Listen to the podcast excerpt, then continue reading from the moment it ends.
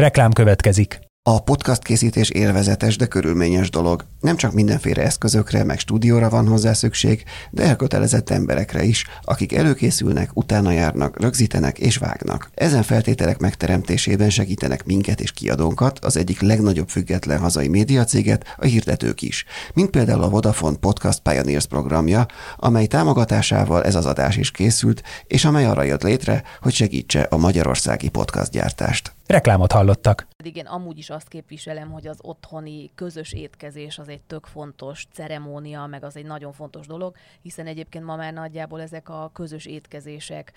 azok a kevés alkalmak, amikor mondjuk egy asztal körül együtt ülünk, szemkontaktus van mondjuk a családok, a családtagok vagy a barátok között, jó esetben mondjuk nincs az asztalon kütyű, meg nem közben 5 millió dologgal foglalkozunk, tehát nagyon más nincs olyan tevékenység, amikor ez zajlik. Ezt például úgy láttam, hogy azért nagyon sokan megtapasztalták, hogy ez, ez jó dolog, hogy akkor ennek van egy ilyen fix uh, rituáléja.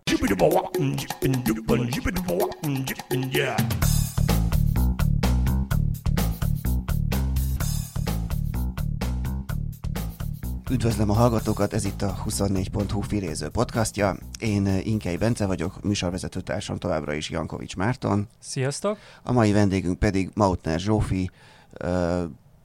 hát ez most nagyon nehéz, ő magát főzőnőként szokta bemutatni, de őt ismerjük azon kívül műsorvezetőként, gastroblogger, gasztronómiai újságíró, nem tudom, kihagytam-e valamit. Látod, milyen így... nehéz bemutatni engem erről röviden? Ezért találtam ki a főzőnő szót. Igen, igen, tehát akkor maradjunk ennél. Igazából az utóbbi időben, amióta újraindítottuk ezt a podcastet, a téma mindig a szükségszerűen a járvány vagy ilyesmi volt. Most én nem akarom nagyon szigorúan erre, mert, mert ugye ezen azért már túl vagyunk, meg most nem is ez a, ezen is túl kell jutni, de azon viszont mégiscsak érdekelne, az viszont mégiscsak érdekelne, hogy azt, hogy látod most az elmúlt másfél évben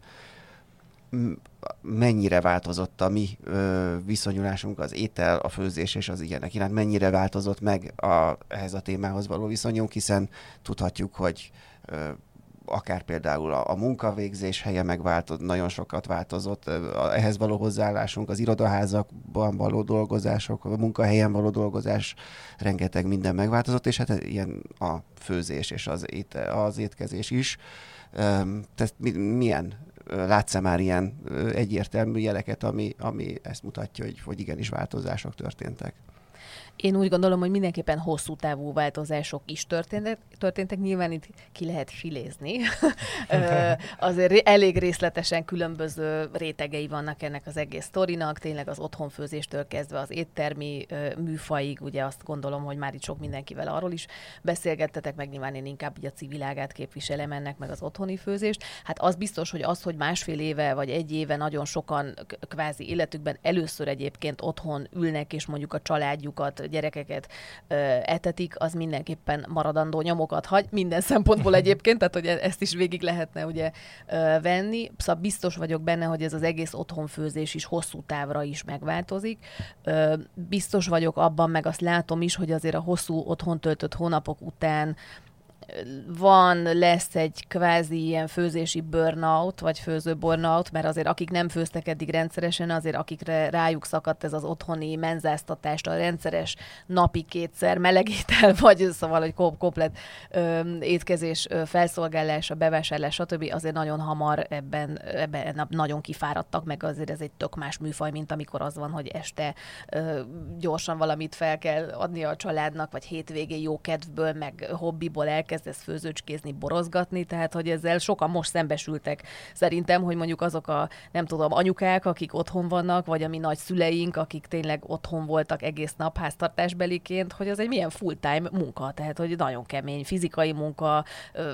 fejben is munka, Igen, mert azt meg kell tervezés. tervezni, meg a tervezés része, a bevásárlás része sokszor ugye bonyolultabb, meg hosszadalmasabb, mint maga a főzés, tehát ez nagyon sok mindenkire irázódult hirtelen, azt én is a saját baráti körömben észleltem, hogy ugye az első pár hónap után, amikor még tartott a lelkesedés, mindenki nagyon élvezte, ugye mindenki elkezdett kenyeret sütni, meg kovászolni, ugye ezt, ezt, ezt végig kísértük, de azért utána egy három hónap után jött egy ilyen, atya úristen, mit főzzek, és pasikkal találkoztam piacon reggel, akik mondták, figyelj, mondd meg, mit főzek, már minden volt, érted, már kell káposzta főzek, minden volt, mit főzek, tehát hogy azért volt egy ilyen kétségbeesés,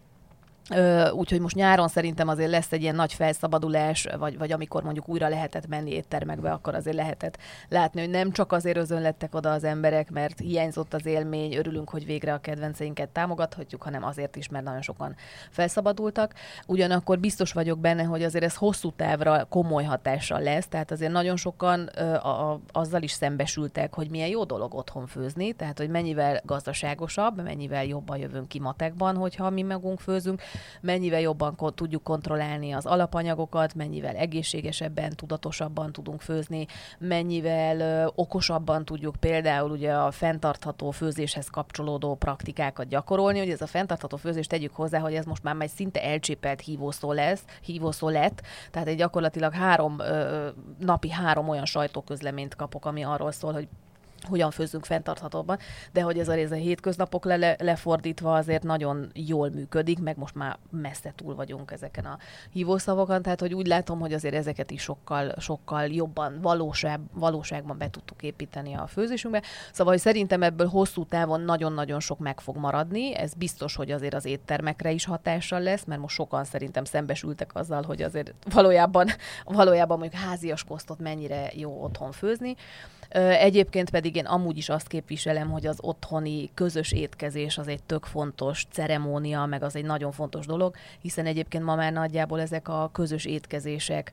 azok a kevés alkalmak, amikor mondjuk egy asztal körül együtt ülünk, szemkontaktus van mondjuk a családok, a családtagok vagy a barátok között, jó esetben mondjuk nincs az asztalon kütyű, meg nem közben 5 millió dologgal foglalkozunk, tehát nagyon más nincs olyan tevékenység, amikor ez zajlik. Ezt például úgy láttam, hogy azért nagyon sokan megtapasztalták, hogy ez, ez jó dolog, hogy akkor ennek van egy ilyen fix rituáléja. Tehát szerintem sok-sok minden azért meg fog maradni jó dolgok. Na hát ezt majd meglátjuk, és, és akkor tényleg, ahogy mondod, ez így ennek a lelassulás, meg a közösségi élmény megmaradásának egy ilyen szigete még az a, a, a közös étkezés. De még egy pillanatra visszatérve erre, erre hogy te ezt amúgy, ö, ezt az otthonfőzési kényszert vagy divatot, most attól függ honnan nézzük, az elmúlt időszakban te ezt a saját tartalmaidnál számszakilag is észlelted, mert ugye egy jelentős rész erről szól, hogy erre buzdítsd az embereket. Eddig is nyilván népszerűek voltak, de érzékeltél olyat, hogy most akkor hirtelen mindenki a karanténban rákeres a Mautner Zsófia videókra? Abszolút, tehát hogy itt azért ennek is volt ugye egy ilyen dinamikája, meg íve, nyilván így az első, a tavaszi első hullám, ugye amikor márciusban hirtelen így lefagyott minden, és azt se tudtuk, hogy miben vagyunk, az volt a legextrémebb. Akkor én is valóban otthon ültem, és mindent rendeltem, és nem találkoztam, ha nem tudom, szüleimmel, tehát hogy akkor nagyjából mindenki ebben a lélektani állapotban volt, az ugye teljesen ilyen hirtelen lefagyott dolog volt, ami utána azért csitult, meg szóval meg volt ennek, a, ennek az íve, és a, a maximum maximálisan érzékelhető volt, tehát hogy olyan elképesztő forgalmak voltak minden gasztronómiai honlapon, egyébként azt itt a kiadón belül is érzékeltétek, tehát hogy itt nagyon komoly számok voltak, és mindenki non-stop, nem is tudom, recepteket keresett, és azon belül is, ami nagyon feltűnő volt, az ezek az alapreceptek, tehát hogy a, a, a galuska, a húsleves, a palacsinta, tehát ezek az igazi klasszikus ö, magyar házi koszt. Erre óriási nagy volt a kereslet. Tehát nekem is hogy nekem van egy szakácskönyvem, ami a főzőiskola címet viseli, ami abszolút ezek az alapreceptek, és hát abból a, ebben az időszakban is iszonyatosan ö, magas,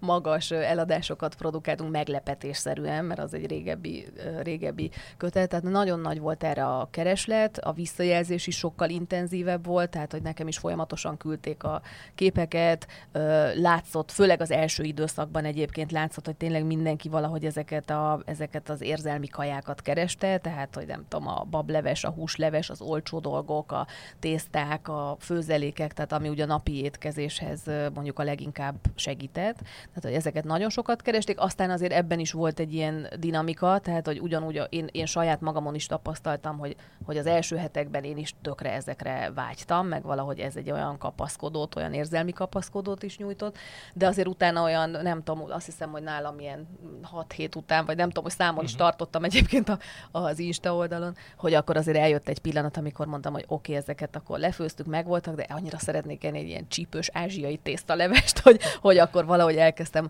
akkor megint afelé ö, fordulni, de úgy, hogy például abban az időszakban ugye tök más volt a beszerzési lehetőség, azért nem zarándokolt senki, vagy zárva voltak ezek a boltok, vagy senki nem mozdult ki, tehát nem mentünk el most mit tudom én szezámolajat keresni, meg ilyeneket. Tehát nagyjából a kamra dolgokból kellett kreatívan, változatosan főzni ilyen az, azoknak is, akik egyébként szívesen ö,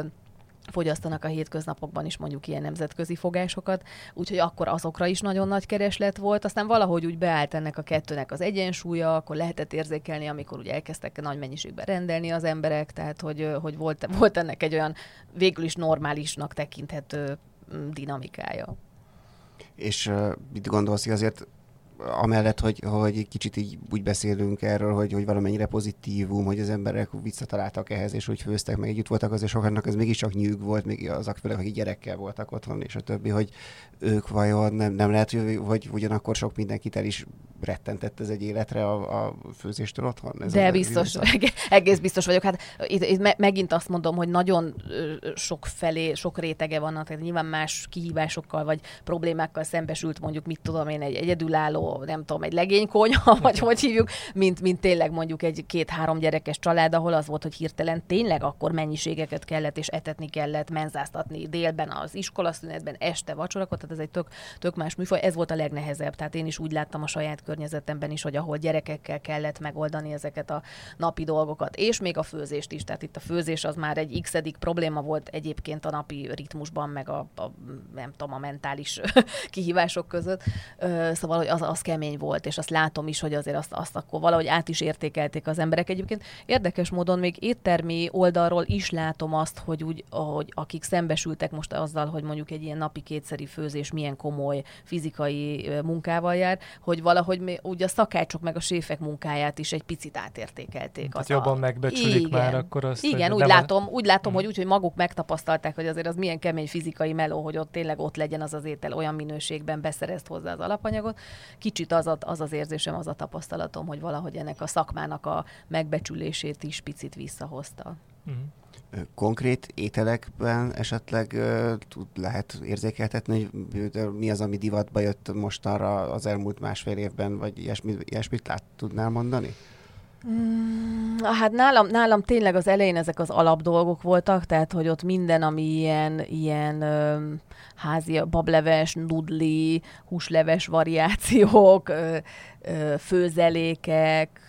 házias tészták, ugye sütött mindenki, azért elég sokan ott elkezdtek így süteményeket sütögetni, meg minden. Tehát ezek az ételek az első felében maximálisan, akkor utána egy idő után, hogy pár hónap ö, után mindenki rádöbbent, hogy azért az nem lesz annyira vicces, hogyha végig csak kenyeret, meg szénhidrátot fogunk enni, mindenkire, ugye, mindenkivel elszaladt, vagy sok mindenkivel elszaladt egy kicsit a ló, akkor mindenki gyorsan elkezdett picit tudatosabban odafigyelni, ö, hogy akkor tényleg egy kicsit mondjuk így a zöldségek, irány, zöldségek irányába is forduljon el, akkor jöttek az, hogy akkor a mit tudom, főzelékek például, nálam nagyon sok főzelék van, azokat imádták az emberek, fő, főleg amik ilyen egyszerű, gyorsan elkészíthető, valami pici csavar van benne, tehát ezeket, ezeket nagyon értékelték. És azért úgy volt egyébként ugye az egésznek, hogy még szezonban is úgy valamennyire volt az egésznek egy dinamikája, mert ugye mondjuk elkezdődött márciusban, tehát az mhm. még nagyon ez a télvégi üres járat volt, amikor ugye még semmi nincs, és akkor utána azért, ahogy csúsztunk be a nyárba, jöttek a frissek, jött húsvét, jöttek a zöldek, a saláták, mit tudom én, az is ugye, spárga, te, spárga. Tehát hogy valahogy úgy tolódott e felé, akkor úgy jobban megint az emberek a kicsit egészségesebb dolgok felé ö, tendáltak, és szerintem utána, az nem tudom, hogy így tudományosan is bizonyította, de az az érzésem, hogy utána azért így az egészséges dolgok felé sokkal inkább odafordultak az emberek, ahogy így az általános egészségi hát állapotról lehetett ugye sokat olvasni, meg hogy akkor a maga a betegség is összefüggésben lehet sok mindennel, kvázi milyen minél jobb állapotban van az ember, annál nagyobb az esélye, hogy mondjuk megúszta, vagy, vagy ö, gyengébb tünetekkel, szóval, hogy akkor úgy láttam, hogy akkor meg elég tudatosan sokan így a, az egészségesebb utak felé kanyarodtak. És hogyha egy kicsit ö, leszakadunk a járványról, aminek nyilván, ahogy mondtad most is, hogy így megvan ez a saját dinamikája, hogy kicsit a nosztalgia irányába, mm aztán meg újra kicsit a kísérletezés irányába megyünk, és nyilván egy, egy emberi életen belül is ö, megvan ennek a dinamikája, hogy éppen mikor mire vágyik az ember, de hogy azt úgy általánosságban most akár a magyar társadalom, vagy akár úgy, úgy, úgy ugye sokfelé jársz, tapasztalod más kultúráknál is, társadalmaknál, hogy mennyire látod ö, így az ízlést alapvetően inkább konzervatívnak, vagy ilyen nyitottnak az újdonságokra az, az embereknél, mert ugye volt is uh, nemrég is egy ilyen kísérlet a zenei ízlésről, hogy amit az ember 16-7-8 uh-huh. Mhm. éves korában hallgatott, az lesz a kedvence egész életében. Tehát, hogy alapvetően van egy pontja, ahol kialakul uh-huh. az ízlésünk, mondjuk zeneileg, és akkor olyan egy-két új dolgot még így fölvehetünk, de úgy általában azért megragadunk igazából uh-huh. ott, ahol akkor voltunk. És, hogy, és hogy gasztronómiailag te ezt hogy tapasztalod? Mert ugye egyrészt van egy óriási trendje nyilván annak, hogy próbáljunk ki új dolgokat minden héten, és ez meg az. Másrészt meg mégis érződik egy ilyen hihetetlen nagy, uh-huh. hát ilyen konzervativizmus, uh-huh. vagy ha, ha, hagyományőrzés, most az akár jó az a uh-huh. hagyomány, akár épp nagyon uh-huh. rossz az a hagyomány, teljesen mindegy, de a megszokotthoz ragaszkodunk. Uh-huh. Szerintem ez nagyon nagy mértékben függ attól, hogy hol élünk, tehát hogy milyen, milyen kultúrában, milyen társadalomban élünk, vagy éppen milyen állapotban van a társadalom. Azért mi itt itthon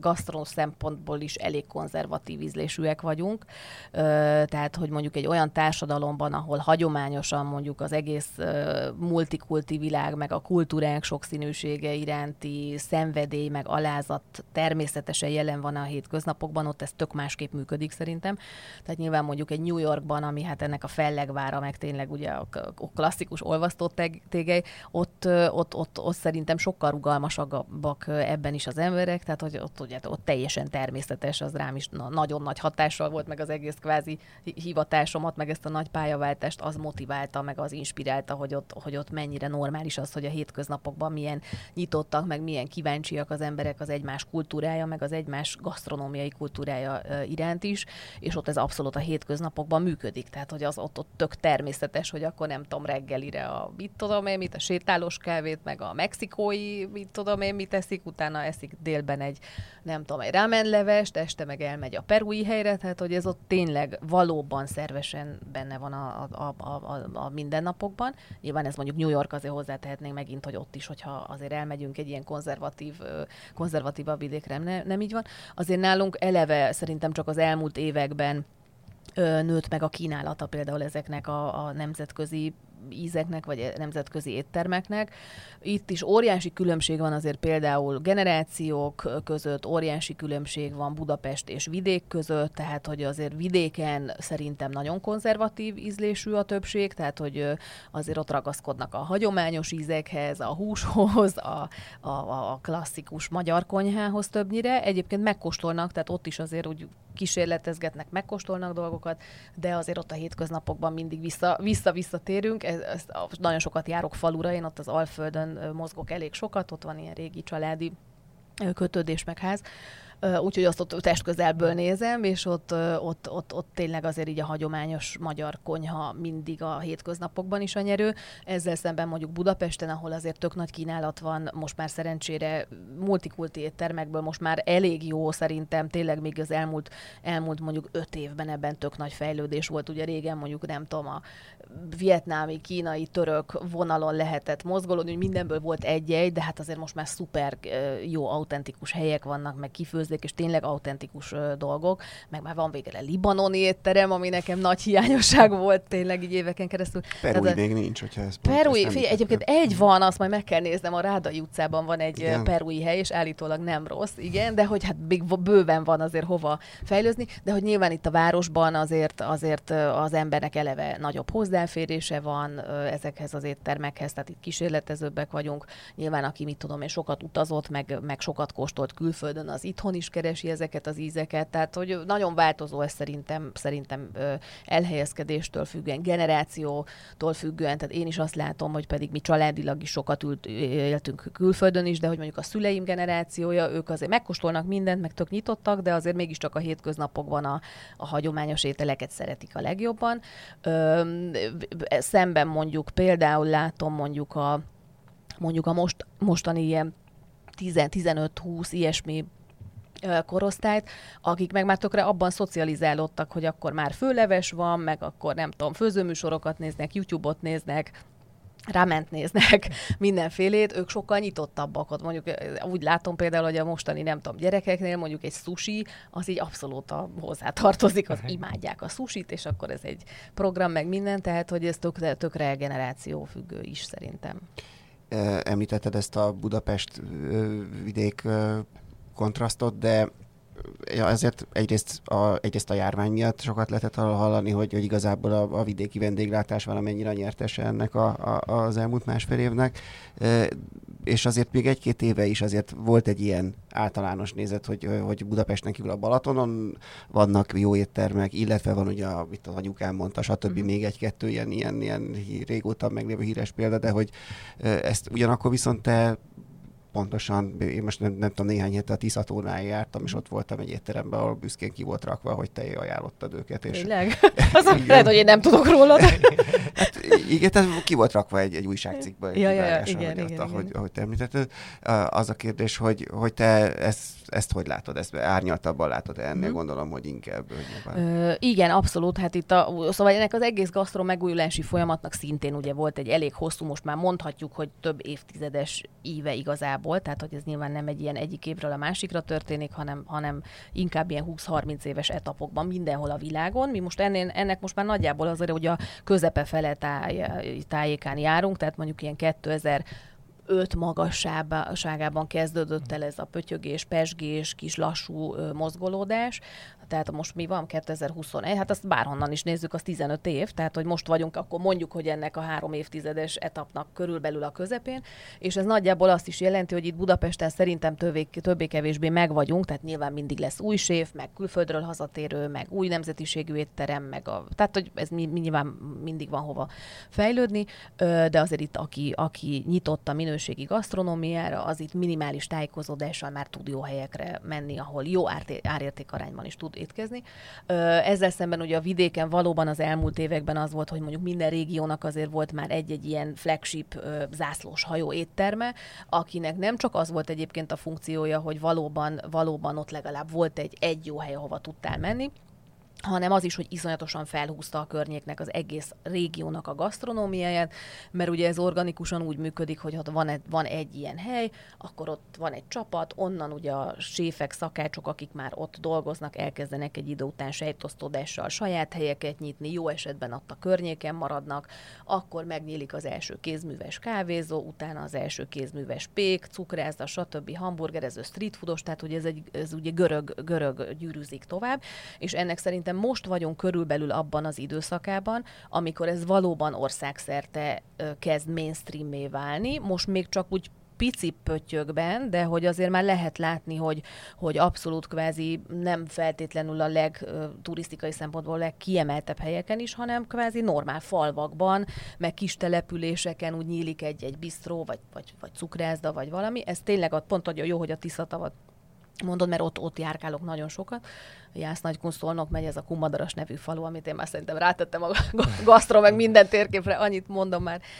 most már tényleg évek óta, és hát ott nagyon közelről szemlélem, hogy mi történik. A Tiszató, ami egyébként rengeteg turistát vonz, de mondjuk az elmúlt években őszintén szólva ott azért nagyon kevés helyet tudtam én jó szívvel ajánlani, ami tényleg egy kicsit olyan modernebb, frissebb ö, szellemiségű. Konkrétan például Tiszafüreden eddig nem volt egy étterem se, ahova mondjuk egy ilyen szombat este, aki lemegy egy hosszú hétvégére, akár nem tudom, a tóra, vagy horgászturizmusra, vagy biciklizni, vagy ilyesmi, amit tényleg úgy jó szívvel lehet. Pedig az a legnagyobb település. Hát az a legnagyobb település, tehát hogy ott ne, semmit nem tudtál. Most ebben tök nagy át, átfordulás van pont idei évben, nagyon kezd ott is pezsegni a dolog, azért azt is látjuk, hogy a Balaton az körülbelül megtelt minden szempontból, onnan elkezd mozogni a, a, a, a vállalkozói réteg, a pénz, a turista, akinek már elege van ott abban a tömegből, akkor az nézi, hogy akkor még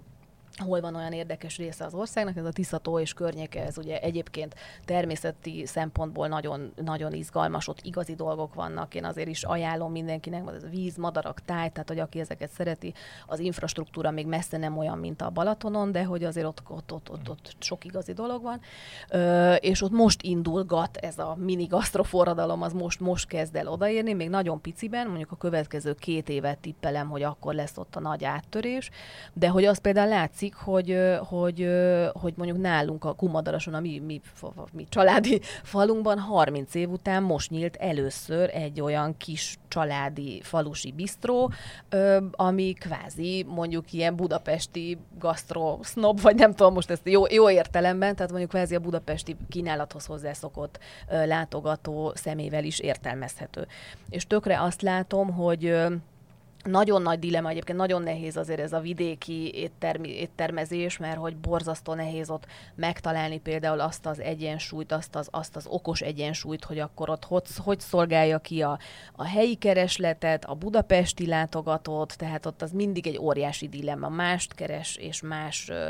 nagyon árérzékeny és mást keres a helyi közönség, aki adott esetben boldog attól, hogy végre van ott mondjuk egy olyan színvonalas bistró, ahol nem tudom, egy jó hamburgert vagy, vagy, vagy jól elkészített halat tud megenni, miközben a budapesti, aki lemegy falura, az keresi a falusi, vidéki, házias ízeket. Szóval, hogy ez egy szakmailag is ez egy tök ja, nagy, tehát, hogy tök most nagy ez dilemma. valahogy épp fordítva, mint ahogy intuitívan gondolná az ember. Hogy hát figyelj, én, mind, én ugye mindig sajnos magamból indulok uh-huh. ki, ami tök helytelen persze, de hogy azt gondolom, hogy akkor, hogyha lemegyek falura, vagy ott Tiszató környékére, akkor tudod, a kör környéknek ezeket a házias dolgokat szeretném ott megkóstolni, meg a falusi dolgokat, meg minden, de aki meg ott él, és eddig nem volt mondjuk lehetősége arra, hogy ott egy tényleg egy ilyen igényes szép étterembe leüljön, az nem a házias birka pörköltet keresi, mert hogy az van neki amúgy is, hanem az pont annak örül, hogy akkor végre, végre kvázi egy igazi étterembe elmehet, ahol egy kicsit mondjuk frissebb, modernebb, tényleg egy halat, vagy egy, vagy egy bármit elkészítenek. Na jó, de ugyanakkor az fordítva is működhet, tehát hogyha rend, vagy falun hosszabb időt eltölt valaki, aki már hozzászokott, akkor előbb-utóbb azt mondja, hogy igen, tök jó, de most már meginnék egy jó kávét, vagy nem tudom, igen, azért persze, persze, ez a... persze, és hogy ez látszik, hogy látszik most ott kicsikben tényleg így gombamódra szaporodnak ezek a pici helyi, jellemzően igen, családi... Pont ugyanezt a én Velencei tó környékén igen. pont ott látom, hogy most, most idén igen. indul el igen. ez a folyamat. Ami és az abszolút, igen, igen, én is úgy látom, hogy ez idén indul el, tehát azért gondolom, hogy ez így a következő két évben fog majd úgy kiteljesedni. Ráadásul, tudod, azért azt is látom, hogy vidéken nagyon sokszor az van, hogy egy csomó érték van, tehát például ez az Alföld szíve, amit én jól ismerek, ott is azt látom, hogy úgy csomó érdekes, izgalmas dolog van, hogy nagyon sokszor egyszerűen a helyiek nem, nem látják magukat kívülről, nem hiszik el, hogy az érdekes lehet mondjuk egy odalátogatónak, és mondjuk, mert nem, el se hiszem komolyan, hogy ennyire érdekli, a, érdekli mindenki, érdekli a budapestieket, nem tudom, ez a szerény, nem tudom, Ferdinánd kalács, ami az ott nálunk ott ez a helyi nagykunsági teker, szóval nagyon sokszor az van, hogy a helyieket kell egy picit bátorítani, hogy próbáljanak meg dolgokat, ve, ve, mhm. vállal, kis vállalkozósokat alapítsanak, aztán munkahelyet teremtenek, hiszen ott nagyon nehéz, persze ez megint egy külön téma lenne, ez az egész munka egészen drámai az idei, persze, idei nyáron, ezt látja mindenki. De szóval, hogy ez az egy tök nagy, tök nagy előrelépés, plusz azt is tapasztalom, hogy például mondjuk ezeknek a kisebb falvaknak, vagy településeknek, ahol nincs mondjuk egy nyilvánvaló turisztikai vonzerő, ugye a Tiszatónál nyilvánvalóan ott nagyon sok minden van, de hogyha már egy kicsit kiebb mész ott, akkor ott nem biztos, hogy magadtól rájössz, hogy ezekben a falvakban mondjuk egy-egy ilyen ö, kedves családi bistró, vagy egy gasztronómiai valami, ami helyi jellegű, ez több vonzerőt, ö, meg több imidzset ad a, az adott falunak, mint bármi más. Ehhez képest azért nagyon sok helyen őszintén azt látom, hogy ott mindig egy ilyen probléma, hogy akkor a helyi vezetés, meg az irigység, akkor nem támogatják egymást, tehát hogy ez a szokásos dolog, hogy akkor ahelyett, hogy ott akkor mindenki örülne, meg összefognának, megy ez a megy ez a szokásos ja, igen, probléma, a... de hogy ezek, ezek a pici helyek igenis oda vonzanak, tehát le fog menni, tudjuk pontosan, hogy Budapestről, aki ezt elolvasod, el fog menni megnézni a Kummadarasi kisbistrót, meg a Tiszatavi új helyet, meg a, ott, ott most tényleg hál' Istennek egyre több ilyen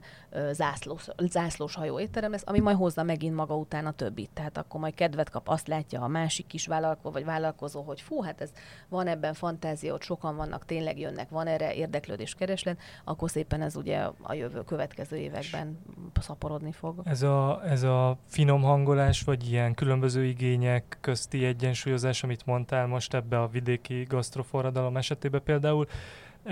ez, hogyha megnézzük nemzetközi összehasonlításban mondjuk egy nyilvánvalóan hatalmas gasztrokultúrával rendelkező országban, mondjuk egy olasz kisvidéki uh-huh. étterem, te sokat, szóval azt is jól ismered, amennyire tudom, akkor ott, ott szerinted mennyire más ez a dilemma, vagy mennyire van meg ott is van, hogy mást akar a turista, vagy aki Rómából kimegy nyaralni a tengerpartra, mint a helyi helyiek, vagy szóval vannak ilyen típusú feszültségek ott is, vagy, vagy ez, ez máshogy néz ki, ez jobban össze összeérnek ezek a dolgok? Hát ta- talán úgy látom, hogy talán ezekben az országokban egyszerűen jobban megvan annak a hagyománya, hogy valóban a helyi családi étterembe jár mindenki, és ismerik egymást. Egyáltalán van annak kultúrája, meg hagyománya, hogy mondjuk hetente többször a, a helyi kis vendéglőben étkeznek. Azért nálunk őszintén szólva nem, Budapesten is, nem csak vidéken, azért az étterembe járás az inkább egy alkalmi, alkalmi dolog, tehát, hogy nem tudom, születésnapra, házassági évfordulóra, stb. Megy az emberek többsége, nyilván megint itt generációs dolog, meg meg a street foodnak, meg jó árértékaránynak köszönhetően azért ez már nem csak így van, de azért vidéken is azt látom, hogy ott is inkább ez egy ilyen alkalmi, alkalmi dolog, tehát fú, nagyon-nagyon sok rendszerbeli eltérés van, kezdhetném akár ott, hogy mondjuk az alapanyag beszerzés, hogy, hogy, hogy mondjuk itt konkrétan tényleg vid, probléma például vidéken az, hogy akkor a helyi dolgokat beszerezzék, mert vagy nem olyan mennyiség, vagy nem olyan minőség, vagy egyszerűbb a séfnek, hogyha a beszállítója hetente egyszer oda viszi a dolgokat, és egyébként olcsóbban is jön ki, mint hogyha a környékről veszi meg, tehát hogy ez egy nagyon nagy, nagy probléma. Hát nekem egy nagy csalódás volt, hogy a Tiszatónál, ha már visszatérünk oda, hogy ott a Tiszatavinál a halat, azt mm, kiderült, hogy nem onnan. Egy, tehát uh, amiatt halételt lehetett ottani étterembe kapni, azt mondták, Igen. hogy az bizony nem onnan Igen. van, nem a Hát ugye ez például, hú, itt nagyon-nagyon sok mindenbe tudnék, mert tényleg azt a részt pont nagyon jól ismerem, úgyhogy ezeket a kis mélységeket is köze, közelről nézem, ezek tök nagy kihívások. Tehát az például egy óriási nagy szakmai dilemma, hogy mondjuk a Tiszatónál ezzel a hal témával mi legyen, miközben tényleg mindenki oda megy, és nyilván a Tiszató, tehát halat szeretné lenni, hogy jó, együnk egy jó tiszai halászlevet, miközben valóban, ugye egyébként a Tiszából nem vásárolhat étterem ugye halat, tehát nem onnan érkezik. Miközben egyébként például a környéken, mind a Tiszató körül, mind főleg ott a nagyobb térségben egyébként kiváló minőségű tanyasi dolgok vannak, tehát hogy például a, a húsok, a zöldségek tök jó minőségűek, és azok tényleg ezekben a kifő, vagy csárdákban, meg ilyen családi fogadókban is sokkal jobb mindig. Tehát, hogy én mindig azt mondom, hogy figyelj, nézd meg, hogy mi az a, mi az a hely, olvasd el, hogyha mondjuk azt mondja, hogy neki van egy saját tanyája, és egyébként ott,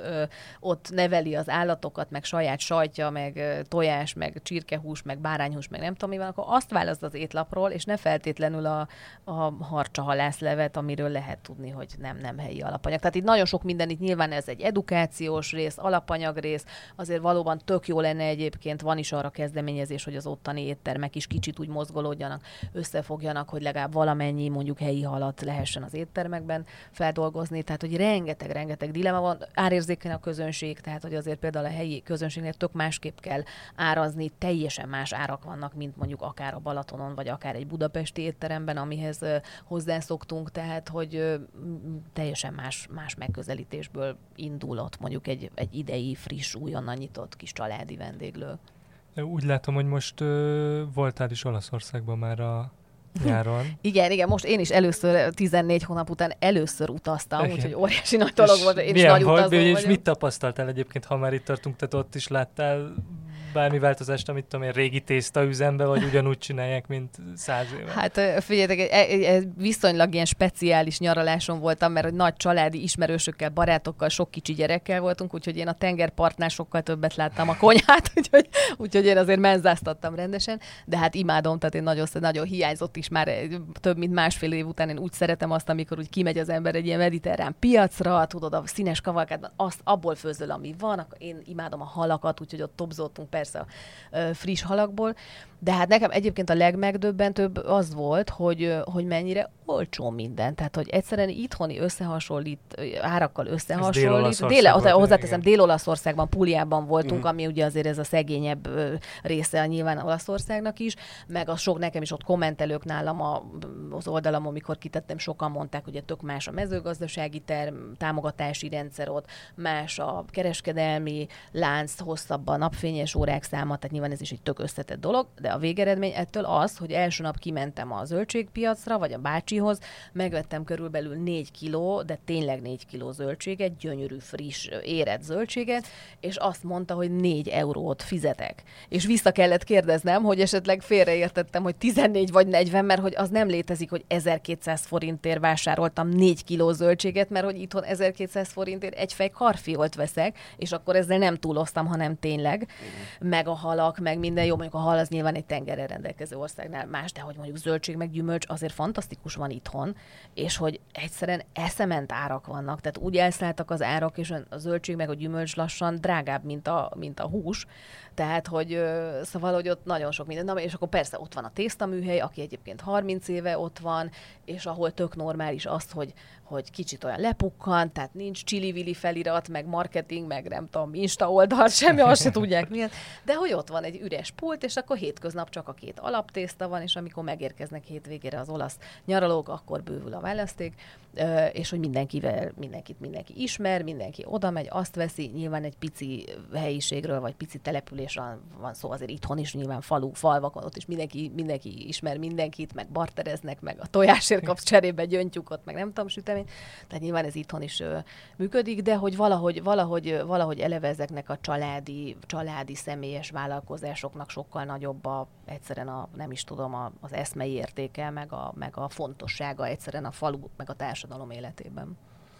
Azt, hogy ez egy elég akárhogy is veszük, azért mégiscsak egy érzékeny téma ez az étkezés, és mennyire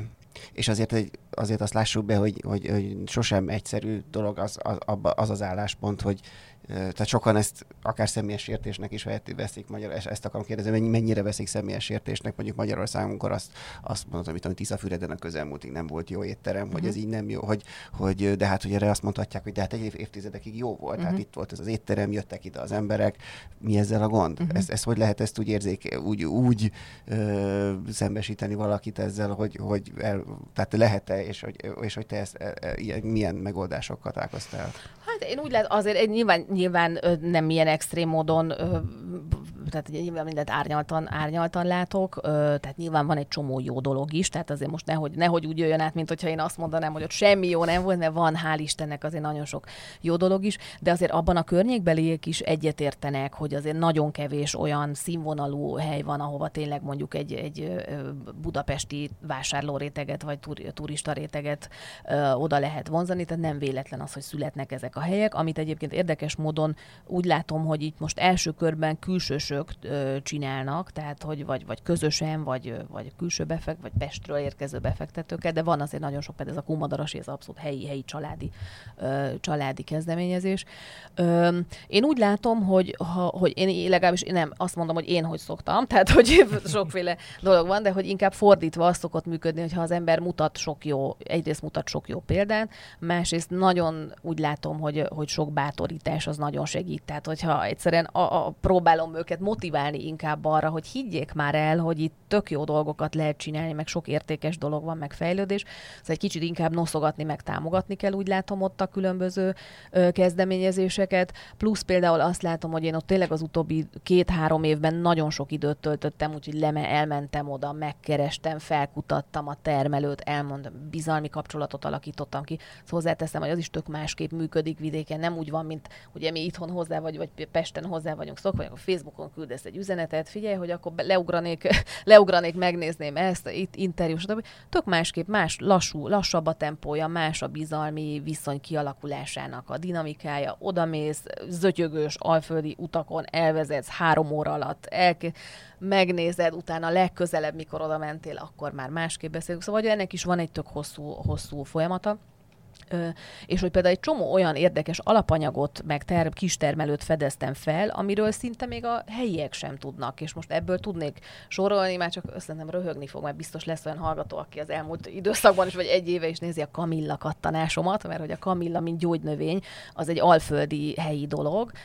olyannyira, hogy ez az alföldi kamilla virágzás, az vadkamilla virágzás, az egy eredetvédett, EU által eredetvédett fogalom, hungarikum, és hogy tényleg fantasztikus minőségű a minőségű a magyar kamilla, és ennek ott a környéken ha, több évtizedes hagyománya van, hogy ezt gyűjtik, meg minden. Ugye a többség, minden, a többség a kamillára azért valóban gyógynövényként, meg gyógyteaként gondol, holott egyébként fantasztikus dolgokat lehet vele művelni a konyhában, és én az utóbbi időben nagyon sokat kísérletezgettem. Kekszekkel, desszertekkel, zselékkel, minden fröccsöp, likör, mindenféle. Tehát, hogyha például az ember talál mondjuk egy-egy ilyen érdekes, izgalmas alapanyagot, és azt ott elkezdi egyébként a környéknek is bemutatni, hogy nézzétek, hogy, és akkor mindenki hirtelen előáll történetekkel, és akkor azt mondják, hogy fú, tényleg most, hogy mondod, nálunk is a nagypapámnál a padláson szárították a kamillát, meg így volt, úgy volt, és akkor hirtelen van egy érzelmi kapcsolódás a térhez, meg az időhöz, és valahogy ebből tök jó dolgok tudnak születni, és úgy látom, hogyha inkább azt választjuk, hogy mutatunk egy csomó ötletet, ihletet, régi recepteket, kicsit leporoljuk, előkutatjuk, előhozzuk ezeket a családi történeteket, akkor ezek tudják inkább előrevinni a dolgokat. De ez például, hogy mit lehet csinálni akkor, hogyha az emberek nagy része, magamat is beleértve a Kamillával, ilyen gyógyszertári, vagy pedig, vagy Igen. pedig valamelyik nagy áruházban csomagolt egy gyógyteaként találkozott csak. Igen. Tehát, hogy most azt mondom, hogy szeret, akkor lemegyek a Fény utcai piacra, vagy a vásárcsarnokba, akkor ott lehet kamillát kapni, vagy... Ö, hát dolgozunk, egyébként pont a többek között azon is dolgozunk, hogy ezt mondjuk bemutassuk itt, hogy lehet egyébként, meg, meg, meg, meg hogy összekapcsoljuk a vidéket a budapesti igényekkel, mert nagyon sokszor, hogy most már nagyon egyébként elszaladtunk mindenhova, de ez engem is nagyon érdekel, úgyhogy erről bármennyit tudok egyébként beszélni. Szóval hogy ez a vidéki meg a budapesti gasztronómia összekapcsolása, mert a kettő között van egy óriási nagy gap, egy nagy fekete lyuk, mert ugye van a budapesti gasztronómia, ami, ami progresszív, halad, trendi, a séfek keresik a jó, igazi, minőségi, autentikus, jó sztorival rendelkező extra alapanyagokat, de neki nincs ideje, hogy elmenjen vidékre, nincs nem feltétlenül ugye a napi, főleg a napi pörgésben, nincs nem tudom, kapacitása arra, hogy most akkor két napot azzal töltsön, hogy akkor elmegy az Alföldre, és ott akkor meghallgatja ezeket ezeket a történeteket, nem tudja, hogy akkor honnan vegye, hogy vegye. Ugyanakkor ott van például az Alföld közepében ez a Camilla sztori, ahol meg fel sem merül valakiben, hogy ez érdekes lehet mondjuk egy mai progresszív gasztronómiában, plusz azt sem tudja, hogy akkor ezt nem tudom, hol adja el, hogy adja el. Tehát, hogy ezt a kettőt össze kell hozni, és én ebben nagyon hiszek, hogy a következő 5-10 évnek ez egy nagyon fontos eleme lesz, hogy ezt a két világot egy picikét megpróbáljuk összekapcsolni. Ezen szerintem elég sokan azért dolgoznak, ö, most is. Én, én is ebben nagy örömömet is lelem egyébként, mert itt nagyon sokszor egyszerűen családok meg emberi sztorik kapcsolódnak Ez össze. igazából a diplomata múlthoz is elég jól kötődik Igen. tulajdonképpen. Végül, végül is ez egy egyfajta diplomáciai Igen. feladat egyébként, hogyha így nézzük, igazad van. Úgyhogy vissza, vissza, vissza küldtem magam, akkor a régi hivatásom vissza, vissza ö, ö, váltok arra a pályára, és egy kicsit. De szóval ebben nagyon sok fantázia van egyébként, gasztronómiailag is, gazdaságilag, itt családi gazdaságok megélhetését lehet egy kicsit fellendíteni, tehát ebben nagyon sok réteg van megint társadalmi, kulturális, rengeteg régi receptet lehet felkutatni, nyilván ezeket úgy kell ugye felfrissíteni, hogy azért ma 2021-es kontextusban lehessen értelmezni, de ebben, ebben rengeteg munka és rengeteg fantázia van. Ez, amit most mondasz, ez, a, ez az ilyen társadalmi, hogy mondjam, ilyen, ilyen új kapcsolatok megteremtése és létrehozása és kulturális párbeszéd része is kötődik ahhoz, amit kérdezni akarok, meg az is, amit már a beszélgetés elején említettél, hogy az étkezésnek milyen fontos szerepe van egyáltalán a társasági életünkben, hogy végre letesszük a mobiltelefont és beszélgetünk egymással. Ö, és hogy, és hogy, hogy én arra lennék kíváncsi, hogy, hogy te hogy látod a gasztronómiának ezt a ezt az ilyen társadalmi vagy ilyen szociális küldetését ezen túl, mert hogy, mert hogy te magad is indítottál ilyen kezdeményezéseket az elmúlt években, nyilván a járvány alatt ez az oldala fel is erősödött a gasztronómiának is, meg a, a általad is nagyon tisztelt olasz sztárséf, a Massimo uh-huh. Bottura, meg ennek kifejezetten ilyen uh-huh szószólója, hogy hogyan lehet tényleg akkor maradék ö, alapanyagokból, uh-huh. amit kidobnának uh-huh. a, a boltok vagy az éttermek ö, főzni rászorulóknak tápláló és fantasztikusan uh-huh. finom ételeket, és ehhez hasonló akciók sorával mu- mutatja meg, és mondja azt, hogy ez nem csak arról szól, hogy itt akkor ö, ilyen luxus igényeket kielégítünk, vagy hedonisták vagyunk, hanem arról is, hogy így egymás felé fordulunk. Uh-huh ezt a szerepét mennyire, mennyire látod, akár itthon nálunk, vagy, vagy, vagy, vagy egyáltalán, hogy ezt is mondjuk a, a járványra tekintettel is, hogy ezt tényleg felerősítette, uh-huh. vagy kicsit inkább befelé fordulóvá vált mindenki, vagy, vagy, vagy mit, mit látsz ebben? Hát nagyon-nagyon erősen bízom abban, hogy azért ez, hogy ez felerősítette, és én ebben nagyon hiszek, tehát ez nekem is nagyon fontos, és tényleg évek óta elég sok ilyen típusú projektben voltam benne. A pandémia valóban ilyen szempontból is ez kicsit, kicsit új, új projekteknek is teret adott, tehát hogy itt teljesen egyértelművé vált azt, amit eddig is tudtunk, hogy a gasztronómia az egyrészt egy remek eszköz, amivel nagy tömegeket lehet megmozgatni, tehát hogy a gasztro egyszerűen ma már annyira kúrens, meg annyira jó értelemben véve divatos, meg vonzó téma, hogy egyszerűen olyan sokan foglalkoznak vele, meg olyan sokan érdeklődnek iránta, hogy ennek a farvízén nagyon sok más témára lehet ö, mozgósítani tényleg igazán komoly tömegeket. Tehát mi is a pandémia alatt egy nagy jótékonysági ö, projektet csináltunk, ahol az összes, vagy nem az összes, hanem nagyon sok a médiában sokat szereplő séfet ö, rántottunk össze, és egy ilyen jótékonysági szakácskönyvet hoztunk össze gyakorlatilag egy hét alatt, és ott több mint 11 millió forintot gyűjtöttünk végül is össze, ami amit nagyon komplex módon részben az egészségügyi dolgozóknak, részben rászorulóknak, részben pedig a bajban levő éttermeknek tőlük vettük meg az ételeket, tehát egy komplex formában, de hogy az is egy tök jó ö, ö, hát példa volt erre, de hát ilyet számtalan, nagyon sokat tudnék ilyet sorolni. A világban erre rengeteg-rengeteg fantasztikus példa van, én azért remélem, hogy ilyenekből sokat lehet, lehet itthon is majd csinálni, és hát tudunk is rá példákat mondani, tehát mondjuk a Budapest Bike Mafia, akiket én nagyon kedvelek, és sokat dolgozunk is velük, ők voltak egyébként a partnerünk ebben a projektben is. Ugye ők is például most a legújabb, legújabb egyik, egyik legújabb projektjük az az, hogy egy ilyen kvázi szabadidős parkot építettek ugye az egyik hajléktalan ö, szállónál, ahol magas ágyásokat ö, uh-huh. rendeztek be, vagy építettek fel, ahol ugye akkor zöldséget lehet majd termelni, és van egy kemence, ahol majd esetleg tudnak ugye maguknak sütni az emberek, tehát hogy itt nagyon sokszor egyébként nem is feltétlenül csak pénzkérdése, nagyon sokszor inkább ö, szándék, meg, meg, meg kreativitás, meg összefogás összefogás kérdése, vagy itt van például nekem az egyik kedvenceim, nekik el is vállaltam egy ilyen önkéntes nagyköveti státuszt, a My Farm Harta nevű kezdeményezés, akik egy, hát kvázi mondjuk egy ilyen közösségi, kicsi közösségi kertből indultak, és az is egy olyan sikersztori lett, hogy most már hat kertjük van, azt hiszem országszerte, ahol kvázi családi családok megélhetését biztosítják, és plusz ebből a nagy zöldségmennyiségből, amit a városi előfizetőknek szállítanak, annak egy részét nevelő otthonokban, meg ilyen családsegítőkbe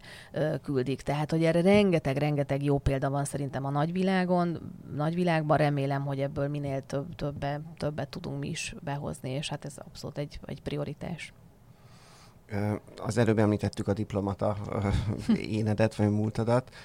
meg az utazást. Tehát azért annak ellenére, hogy nem nagyon utaztál az elmúlt másfél évben, azért gondolom továbbra is azért rajta tartottad a kezét a, a, a, a, a nemzetközi gasztronómia ütőerén. Az a kérdés, hogy látsz-e például olyasmit rendet, ami még pont nem gyűrözött be ide, de, uh-huh. de hogy akár, akár valamelyik nemzetközi konyha, ami most nagyon divatba jött, uh-huh. vagy akár valami olyan jellegű dolog, mint a, mit tudom én, akár a kenyérsütés, akár uh-huh. a szuvidálás, ami uh-huh. itt nagyon elterjedt, és pár uh-huh. éve még egyáltalán nem így volt. Hmm, hát azért most nagyjából úgy látom, hogy úgy egyfelé, elég egyértelműen egyfelé megy a, megy a világ gasztronómián, tehát maximálisan a, a fenntartható, uh-huh. most már, már tényleg én, is, én is már olyan elcsépeltnek tartom, valami új szót majd ki kell erre találni, mert ez már tényleg, tehát a pazarlásmentes fenntartható ö, gasztronómia felé megy teljesen egyértelműen minden, ugye itt sok étteremben is látszanak a trendek azért, hogy, hogy mindenki ugye a saját, saját termelésű dolgok, minél inkább pazarlásmentesen ö, főzni, ugye ugye a vega, vegán, húsmentes irányba, ez egy tök nagy kihívás lesz, hogy ezt mondjuk a, a következő években például nálunk itt, itt és most Magyarországon hogyan lehet majd valahogy normálisan úgy a mainstreambe behozni, hogy, hogy, hogy azért mégiscsak egy a, a, a klasszikus magyar konyha az nem húsmentes, bár azért itt megint hozzáteszem, hogy, hogy mondjuk nézzük meg a saját nagyszüleink, vidéki nagyszüleink konyháját, hogy azért ott baromira nem az volt egyébként, hogy minden nap húst tettek, húst tettek krumplival, vagy húst hússal, hanem akkor volt egy évben egy állat, azt levágták, tényleg a fülétől a farkáig minden egyes részét ö, fogyasztották, és egyébként mondjuk a hétköznapok húsavakban, meg nem tudom, zöldségeket, főzeléket, ami éppen termet, ugye tésztaféléket, oké, akkor mondjuk még azért olyan, olyan kalóriatartalma volt ezeknek, hogy mondjuk egy egész napot végig tudjanak dolgozni, tehát más, más volt a, mondjuk a prioritás meg a szempont, de hogy azért, hogy, hogy ez a hús központúságot is azért, hogyha megnézzük korábbi évtizedekből, akkor van azért honnan meríteni. Illetve a másik irányból, bocsánat, hogy közbevágok, csak hogy ott van ugye az a, az a trend is, hogy hogy ezek a nem húsból készült uh-huh, húsok, amik uh-huh. egyre inkább hasonlítanak a húsélményre, Igen. és hogy, hogy, hogy ez esetleg nem azt, hogy tényleg akkor iszonyatos akaraterővel megerőszakolva Igen. évtizedek szocializációját, majd Igen. így leneveljük magunkat a hús élményről, Igen. hanem esetleg csinálunk álhúsokat, amik uh-huh. nem húsok, és így nem is járnak hasonló következményekkel. Igen. Hát ez megint egy külön podcast adás szerintem, tehát hogy erről, erről is bármennyit lehetne beszélni, hogy csak egy aspektust azért érintsek, hogy nekem például az, az egy tök nagy kihívás, hogy hogyan lehet például majd ezeket a most jövő generációkat, 17-10-20 éveseket egy picit azért afelé terelgetni, hogy ebben is valami fajta normális balanszot tal- találjunk majd, mert azért szerintem az sem normális, hogy mondjuk tizenéves kislányok szoronganak azon, hogy akkor most már ciki, hogyha megkíván egy húslevest vagy egy csirkepörköltet, ami ráadásul nekünk tök fontos, ö, ö, hogy mondjam, hagyományos érzelmi ételeink, tehát a saját kulturális identitásunknak tök fontos részei. Tehát, hogy valami, valami fajta normális balanszt kell ebben találni, mert azért a, én, nem, én, én azt sem gondolom egy túljárható, ö, életszerű útnak, hogy akkor most itt az legyen a célkitűzés, hogy akkor tényleg mindenki ö, csak mindenki, azt teszi meg, amit a, meg tud termelni. Amit meg tud termelni, meg hogy akkor húsmentesen, tehát ez, ez, ez egész egyszerűen nem életszerű, hanem nyilván valami olyan fajta balansz, balanszra fogunk tudni átállni, vagy törekedni, hogy akkor tényleg azért legyenek húsmentes napok, nem tudom, a hétköznapok során akkor gyors, zöldséges ételek, stb stb. Akkor a hétvégeken meg kicsit ilyen lassúbb dolgok, klasszikus dolgok, na nem tudom, húson rántott csirke, húsleves csirkepörköt, tehát hogy vala, valami fajta normális egyensúlyra fogunk törekedni. Egyébként itt mindig beszoktam dobni a flexitariánus kulcsszót, ami számomra az összes különböző irányzat közül a legszimpatikusabb, meg a legjárhatóbbnak tűnik. Ugye ez az irányzat azt mondja, hogy mondjuk javarészt növényi alapú étkezés, tehát 80%-ban növényi alapú étkezés húsmentesen, és 20%-ban meg egyébként fogyasztunk mindent, tehát húst is, meg tejterméket is, de hogy olyat lehetőség szerint, aminek ismerjük a forrását, milyen körülmények között termelték, tenyésztették, stb. Tehát nekem valahogy ez tűnik úgy a leg, leg életszerűbben járható útnak. Igen, de érdekes, mert ebből is az a tanulság rajzolódott ki, amiről most beszélgetünk, hogy hogy még ugye beszéltünk arról is, hogy az étkezés az így a, a kultúrák közti párbeszédet milyen jól segíti, meg minden, és tényleg megvan ez az oldala, de ugyanúgy, mint a világ összes területének, ennek is megvan, hogy ugyanúgy a szélsőséges frakciók, amik gyűlölik Persze, egymást, kialakulnak, és hogy akkor ne. tényleg az alapján, hogy mit rendel ki valaki az étterembe, egy tej, az ő teljes személyiségéről lehet Abszolút. egy ítéletet formálni. Igen. Úgyhogy, úgyhogy eb, ennek is megvan minden oldala, és nyilván Igen. azon kell dolgozni, hogy ne ebbe a gyűlölködő Hát engem mindenben igaz, őszintén szóval akkor ezt most lefordíthatjuk bármire, igen, tehát hogy tényleg mindenki egyen azt, amit szeretne, meg aminek jól esik, tehát hogy tényleg senkit nem, nem, semmi miatt nem ítélek el, tehát hogy tényleg az, az a normális, mindenki úgy éljen, ahogy akar. Hát ez egy elég szép lezárás is. Jó, végszónak is jó lesz. Végszónak is, láttam, hogy most olvasod ezt a könyvet. Uh, jó, nagyon szépen köszönjük a hallgatóknak, hogy, hogy ismét itt voltak velünk. Uh, folytatni fogjuk majd a Filétező podcastot és további izgalmas adásokkal. Hallgathattok minket a 24.hu felületén, illetve bármilyen uh, podcast felületen, ahol, ahol, ahol ilyen típusú tartalmakat szoktatok keresni. Várunk titeket legközelebb is. Sziasztok! Sziasztok! Sziasztok!